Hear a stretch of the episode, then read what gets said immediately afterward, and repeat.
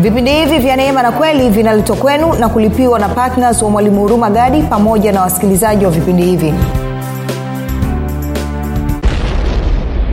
Kwa kama yesu alikuwa anaponya kipindi cha mitume sasa hivi aponyi tena. Huoni kwamba huyu ni yesu aliye tofauti? Kwa sababu bibilia yangu inasema kwamba sio tu kwamba ana uwezo wa kusamehe dhambi ama kuondoa dhambi lakini pia anaponya. Na kwa sababu hiyo wewe unanisikiliza kama yesu uliye naye unaamini ameondoa dhambi zako na kwamba unataka kwenda mbinguni lakini wakati huo huko hapa duniani unaumwa una magonjwa hawezi kuponya hawezi kukufungua na hauamini katika hilo wewe huoni kuna shida hapo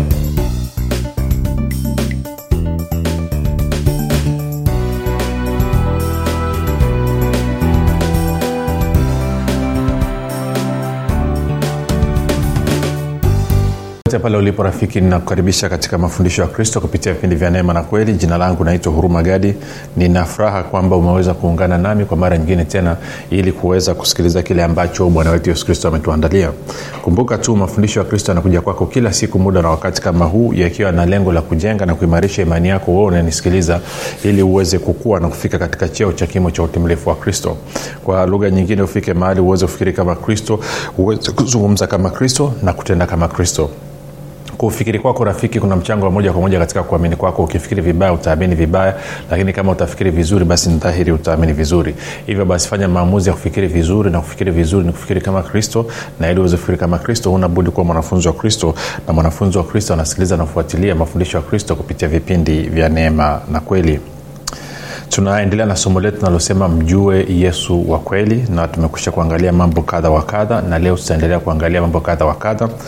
Na kama nilivyosema katika wiki hii tutaanza kuangalia basi ni mambo gani ya kuzingatia ambayo yatatujulisha tunapomtafakari huyu yesu ama tunaposikia anahubiriwa na mtu tuweze kujua kwamba huyo tunayepewa ama tunayeambiwa habari zake ndio huyo wa kwenye biblia kumbuka mafundisho hayo yanapatikana katika youtube chanel yetu inaitwa mwalimu huruma gadi lakini pia kama ungependa kupata mafundisho hayo kwa njia ya sauti basi tunapatikana katika mtandao wa kijamii wa telegram. Telegram inafanya kazi kama whatsapp.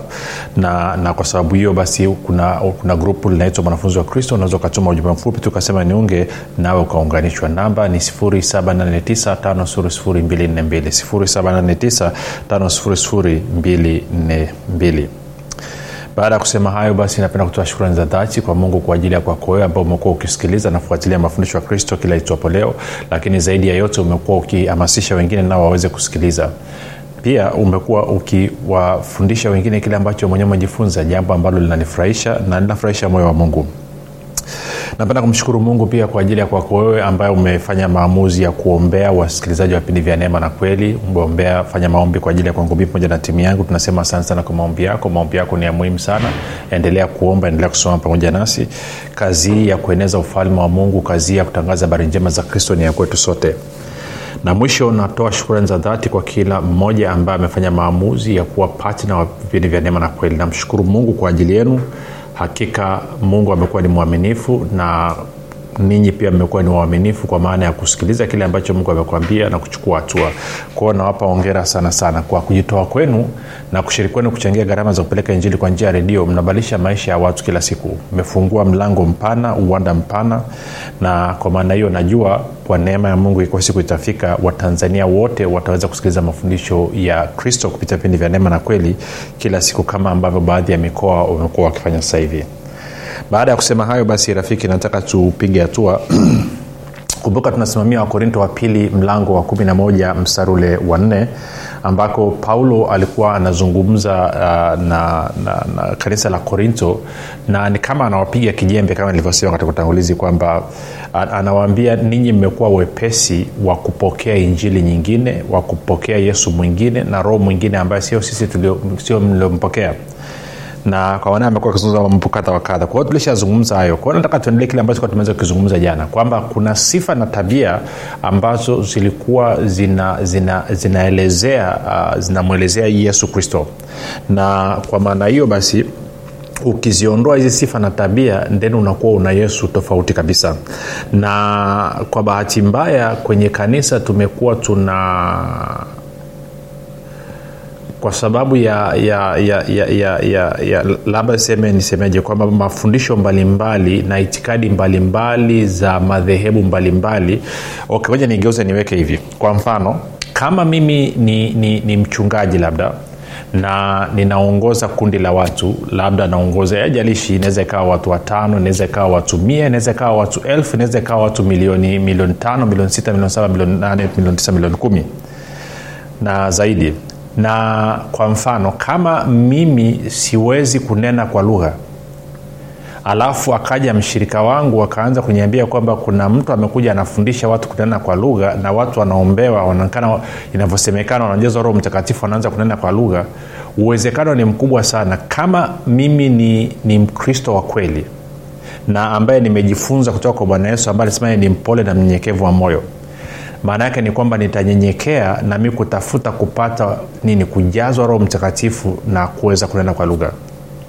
Ila kama nimejaa kiburi kama nimejaa hofu kama nimejijaa mwenyewe nitakachofanya nitaanza kushambulia habari ya kunena kwa lugha na kuanza kuambia watu hivyo hiyo kitu inatoka kwa shetani. Tuko sawa? Vivyo hivyo kama anatokea mtu anafanya uponyaji anafungua watu watu wanapokea miujiza ishara maajabu na miujiza anafanyika na washirika wa kwangu wanakuja kuniambia na mimi siwezi kufanya hata kuondoa bawa la nzi. Maana yake ni kwamba nikisikia hiyo taarifa hofu inanikamata hofu ya nini? Hofu ya kupoteza watu hofu ya kupoteza kipato. Huo ndo ukweli ulivyo na kwa maana hiyo kiburi kinanyanyuka. Kwao nitakachofanya nini nitaanza kusema yule ni nabii wa uongo yule ni mtumishi wa kuzimu yule ni freemason. Sasa ni mambo kama haya ndo yamesababisha yesu akaanza kuchuja. Kwa lugha nyingine yesu kwenye bibilia akawa hayupo tena katika madhehebu mbalimbali. Madhehebu mengi wana yesu ambaye hafananii kabisa yesu wa bibilia na ndio maana nikasema ni muhimu tumjue huyu yesu wa kweli kwa kupita katika bibilia na kuangalia wale ambao walituandikia ama kuangalia wale ambao roho mtakatifu aliwatumia kutuelezea habari za yesu kristo walimwelezeaje? Sifa na tabia zake zilikuwa nini? Ili nini? Ili mwisho wa siku tuweze kupime manake moja kwambia kitu kimoja. Um, kuna mambo ambayo huwezi kuyatenganisha katika maisha ya bwana yesu ama katika huduma yake ama katika kazi aliyoifanya. Kwa mfano ukisoma nianzie gia ya juu kidogo. Um, okay tufanye hivi tupozi ngoja nianzie gia ya juu sio mbaya. Twende marko marko mlango wa pili. Marko mlango wa pili. Anasema hivi naanza mstari wa kwanza. Anasema akaingia kapernaum tena baada ya siku kadha wa kadha ikasikiwa ya kwamba yumo nyumbani wakakusanyika watu wengi isibaki nafasi hata mlangoni akawa akisema nao neno lake. Wakaja watu wakimletea mtu mwenye kupooza anachukuliwa na watu wanne. Na walipokuwa hawawezi kumkaribia kwa sababu ya makutano walitoboa wali dari pale alipokuwapo na wakiisha kuivunja wakaliteremsha godoro alilolalia yule mwenye kupooza naye yesu alipoiona imani yao akamwambia yule mwenye kupooza mwanangu umesamehewa dhambi zako. Mwanangu umesamehewa dhambi zako. Shika hilo.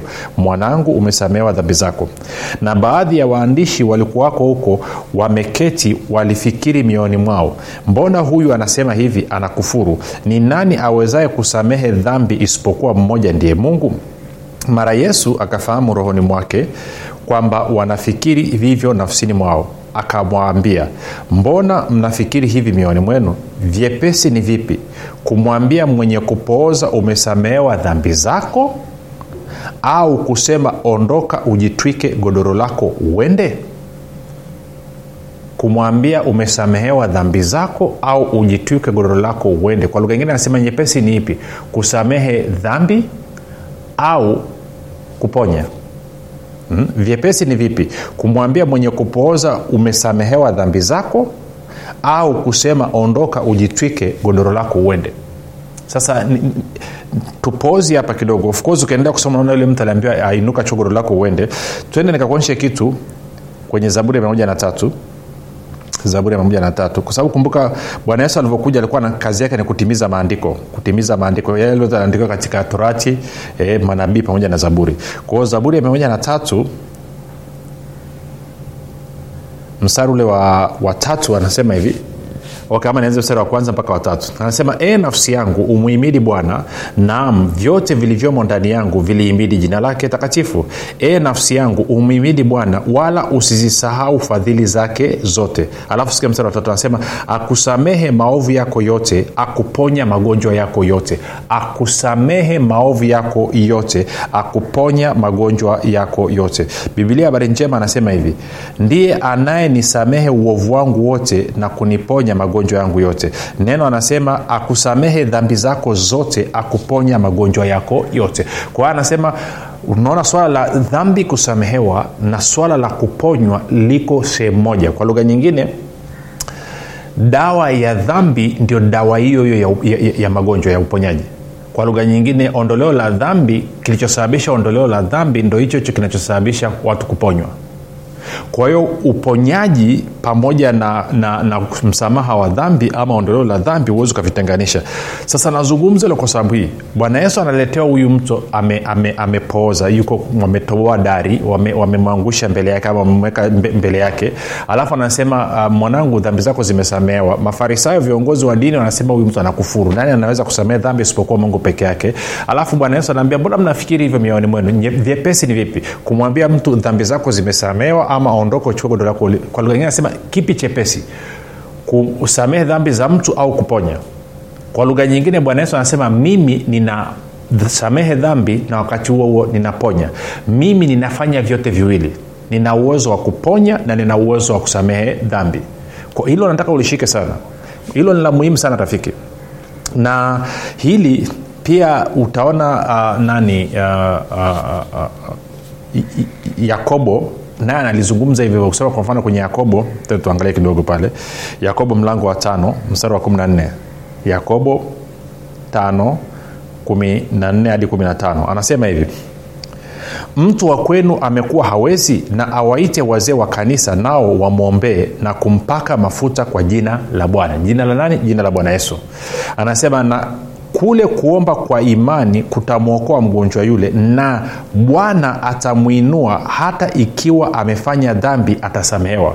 Kwao unaona tena kwa mara nyingine swala la dhambi na swala la uponyaji vinawekwa katika mstari mmoja kuonyesha kwamba gharama ya kulipia dhambi ndio gharama hiyo ya kulipia uponyaji. Sasa nachotaka ukiona ni kitu hichi rafiki. Kama wewe unamwamini yesu anayeondoa dhambi lakini wakati huo huamini yesu anayeponya wewe uone kuamini kwako kuna shida. Na hapa ndipo napopata kizungumkuti na, na, na, na wakristo wengi na viongozi wengi katika ukristo. Kwamba wanakubali kwamba yesu anaondoa dhambi. Lakini ikitokea kwenye habari ya watu kuponywa na kufunguliwa wanakataa. Wanasema uh-uh, haya yalikuwa yanafanyika kipindi cha mitume. Sasa hivi hayafanyiki tena kwa hiyo kama yesu alikuwa anaponya kipindi cha mitume sasa hivi aponyi tena. Huoni kwamba huyu ni yesu aliye tofauti? Kwa sababu bibilia yangu inasema kwamba sio tu kwamba ana uwezo wa kusamehe dhambi ama kuondoa dhambi lakini pia anaponya. Na kwa sababu hiyo wewe unanisikiliza kama yesu uliye naye unaamini ameondoa dhambi zako na kwamba unataka kwenda mbinguni lakini wakati huo huko hapa duniani unaumwa una magonjwa hawezi kuponya hawezi kukufungua na hauamini katika hilo wewe huoni kuna shida hapo kama hawezi kuponya magonjwa yako kama hawezi kukufungua anawezaje kuondoa dhambi zako? Moja tena. Ni jambo la muhimu sana. Kama yesu unayemwamini unaamini ana uwezo wa kusamea na kuondoa dhambi sasa hivi lakini hana uwezo wa kuponya na kufungua watu. Then una uhakika gani kwamba dhambi zako zimeondolewa? Kwa sababu uthibitisho wa yesu sahihi wa yesu wa kweli ni yule ambaye sio tu kwamba anasamea na kuondoa dhambi lakini pia anaponya watu na swala la kuponya tunaliona hapa hapa duniani katika wakati wa sasa. Na kwa maneno nikiona mtu ameponywa sasa sio lazima uende kwenye kanisa ambalo singoja niseme hivi unaweza ukafungua kwenye televishen ukaingia kwenye youtube kuna watumishi chungu mzima wanaombea watu wanapona wanafunguliwa wanaponywa. Kwa hiyo inakuthibitisha cha muhimu hapa ni wewe uamini kwamba huyu yesu nayemwamini niliyempokea ambaye ameondoa dhambi zangu pia ni mponyaji na kwamba nakubali vyote. Nakubali kwamba anaondoa dhambi lakini pia nakubali kwamba anaponya anafanya ishara maajabu na miujiza. Kwa sababu kama yesu unayemwamini afanye ishara maajabu na miujiza huyo sio yesu wa kwenye bibilia na kama hawezi kuponya na kufungua watu basi ni dhahiri hawezi kuondoa dhambi zako. Kwao umepewa yesu ambaye ni feki na hiyo mbingu unaodhani unakwenda huendi unaenda jehanam moja niseme tu kwa upole na kwa upendo kwa sababu kama huyo yesu mlie naye hawezi akaponya wagonjwa katikati yenu.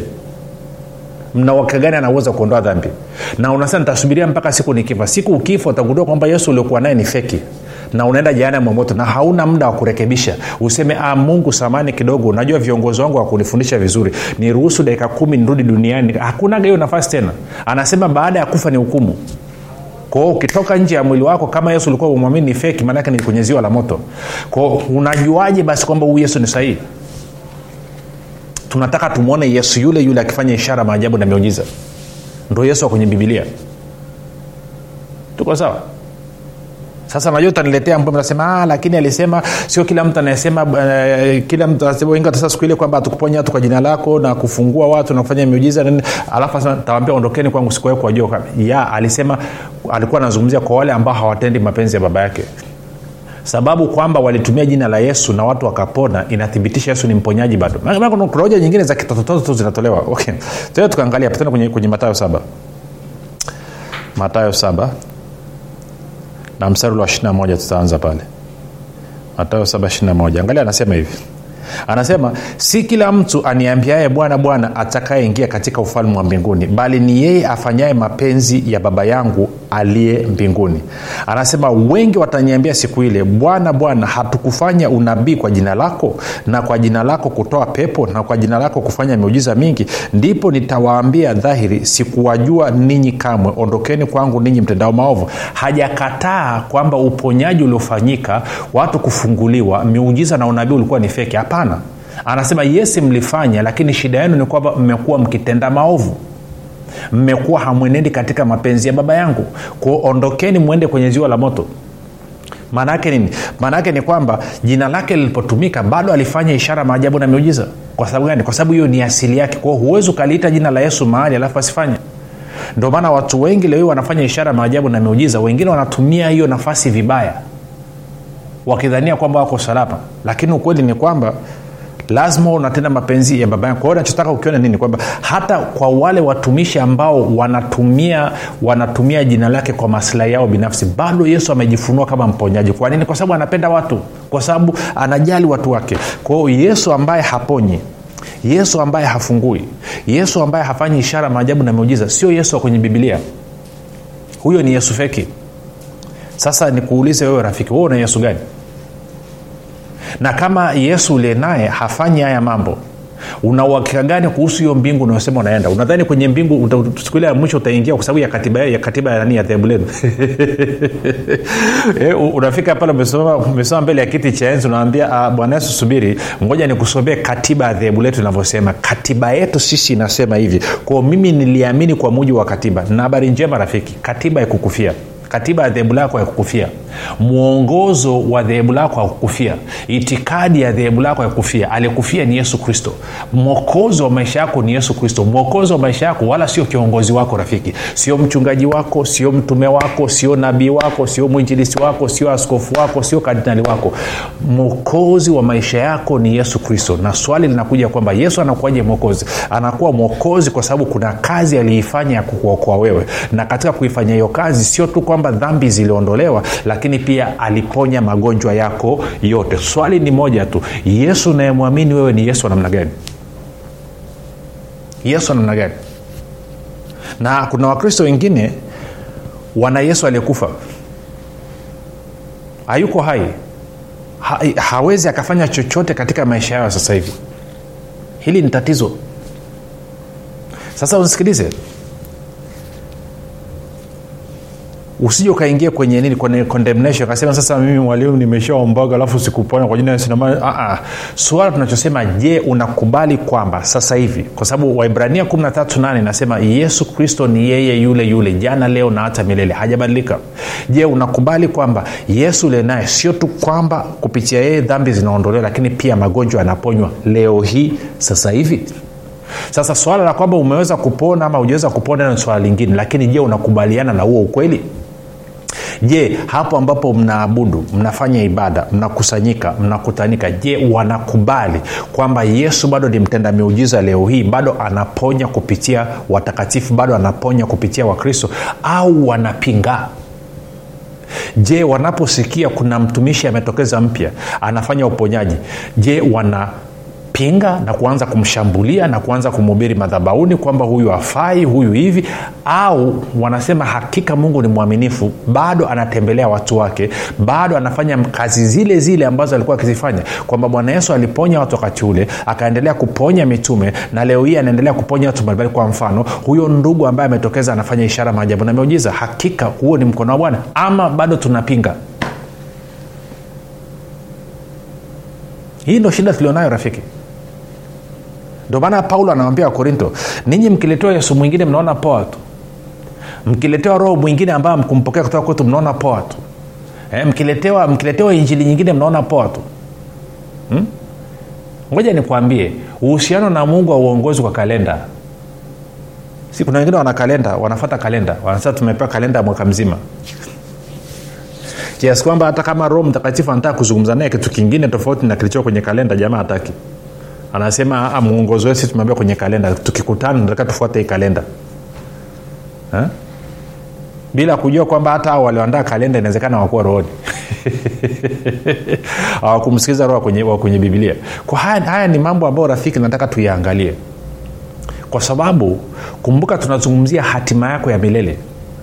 Utakapokwenda kwenye ziwa la moto hutasema kwamba ni mchungaji wangu mwinjilisti wangu ama askofu wangu alinifundisha vibaya kuna, kuna kitu wanasema wanasema kwa lugha ya kiingereza uh, uh, kwa kiswahili kitafsiri wanasema kutokujua sheria sio sababu. Eh? ignorance of the law is not an excuse. Kutokujua sheria sio sababu. Kama sheria ipo na umevunja maana yake ni kwamba utabeba msalaba wako. Kwao na wewe kwenda kusimama mbele ya kiti cha enzi ukasema mimi sikujua kwamba nilifundishwa vibaya niliaminishwa vibaya neni mungu atakuuliza swali moja tu. Kwani bibilia haukuwa nayo kwani sikukupa roho wangu akufundishe? Kwa nini ukumsikiliza roho wangu ukaamua kusikiliza binadamu? Si hili la muhimu sana. Na, na ndio maana wa, wa, ni waraka wa kwanza wa yohana 2 kusoma mstari ule wa ishirini na mstari ule wa ishirina saba anasema yale mafuta yaliyoko ndani mwenu kwa maana roho mtakatifu anawafundisha yote. Muulize roho mtakatifu akufundishe. Mwambie roho mtakatifu kiu yangu na shauku yangu nimi kumjua yesu wa kweli kumjua huyu yesu kwenye bibilia nataka huyu yesu kwenye bibilia hawe halisi leo hii katika maisha yangu. Nataka uwepo wake uwe halisi katika maisha yangu. Sio tu kwamba aweze kunihudumia mimi napokuwa na changamoto mbalimbali za kiafya lakini pia aweze kuhudumia na wengine kupitia mimi. Ndicho ambacho natakiwa ufanye leo hii rafiki. Ndicho ambacho natakiwa uamue leo hii. Kwamba unataka yesu kwenye bibilia awe rafiki yako awe halisi usikubali yesu mwingine yeyote ambaye sio huyo kwenye bibilia na ukienda kwenye yohana saba taifa la israel walikuwa wanamsubiria masihi aje. Na bwana yesu alivyotokeza akawa anafanya anayafanya of course gumzo likaanza kwamba huyu ndiye yeye ama sio yeye huyu ndiye yeye ama si yeye. Kwa hiyo wengine wanatafuta kumuua wengine wanamwamini. Ukisoma yohana 7 anasema hivi basi wakatafuta kumkamata lakini hakuna mtu aliyeunyoosha mkono wake ili kumshika kwa sababu saa yake ilikuwa haija- haijaja bado. 31 na watu wengi katika mkutano wakamwamini wakisema atakapokuja kristo je atafanya ishara nyingi zaidi kuliko hizi alizozifanya huyu?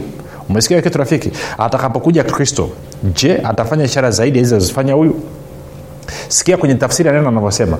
Anasema nao watu wengi wakamwamini wakasema je kristo atakapokuja atafanya miujiza mikuu zaidi kuliko aliyoifanya mtu huyu kwa hiyo ina maana katika taifa la israeli ambao walikuwa wanamsubiria masihi walikuwa wanajua kabisa masihi akija kati ya mambo ambayo yatamtambulisha huyu masihi kati ya mambo ambayo yatamdhihirisha huyu masihi kati ya mambo ambayo yatamdhihirisha huyu mwokozi ni ishara maajabu na miujiza ambayo atakuwa akifanya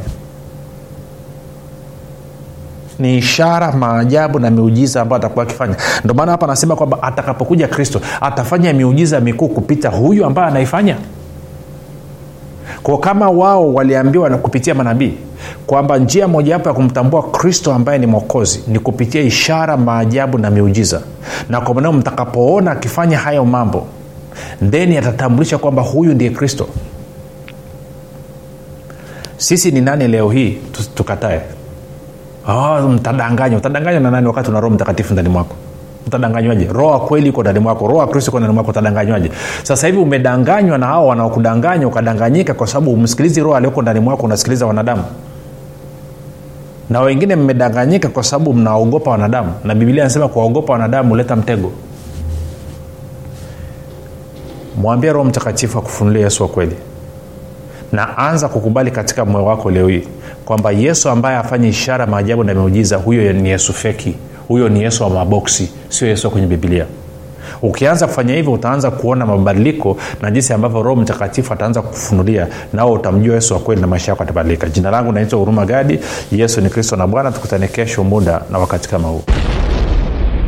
Watu wengi sana hawajui kwamba maisha mazuri ama mabaya yanatokana na maneno yao kufanikiwa ama kushindwa kunatokana na maneno yao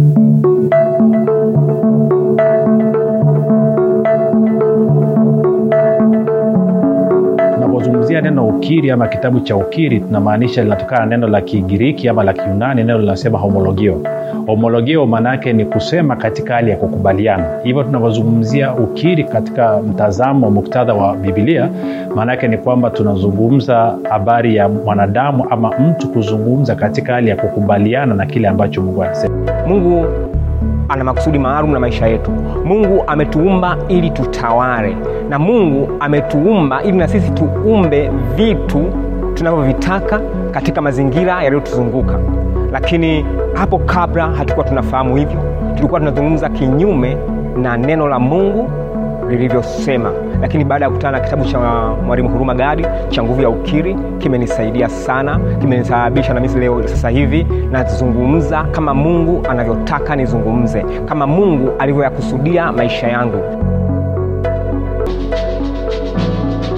Kwa nini kitabu hichi pia ni tofauti na kitabu kingine tuna sehemu ya pili katika kitabu hiki maanake viko, viko sehemu mbili. Sehemu ya kwanza tunakujengea ufahamu sehemu ya pili tunakupa nafasi ya wewe kufanya mazoezi. Katika sehemu ya pili tumekuwekea aina mbalimbali za ukiri ambazo mtu atazitumia kila siku kufanya mazoezi na kuanza kuumba kesho yake. Leo kwao hatukufundishi tu tukakupa ufahamu alafu tukakuacha hewani. Hapana.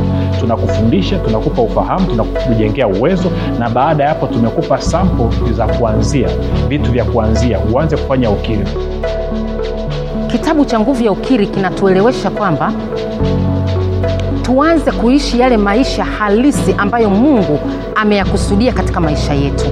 Kwa hiyo unapolichukua neno la mungu ile nguvu sasa ambacho kile mungu amekikusudia kinaanza kudhihirika katika damu na nyama katika mwili wako na hakika unakuwa mzima na mimi nimekishuhudia hicho hata nyumbani kwangu mtoto wangu alikuwa anaamka na kutapika anaumwa kila leo.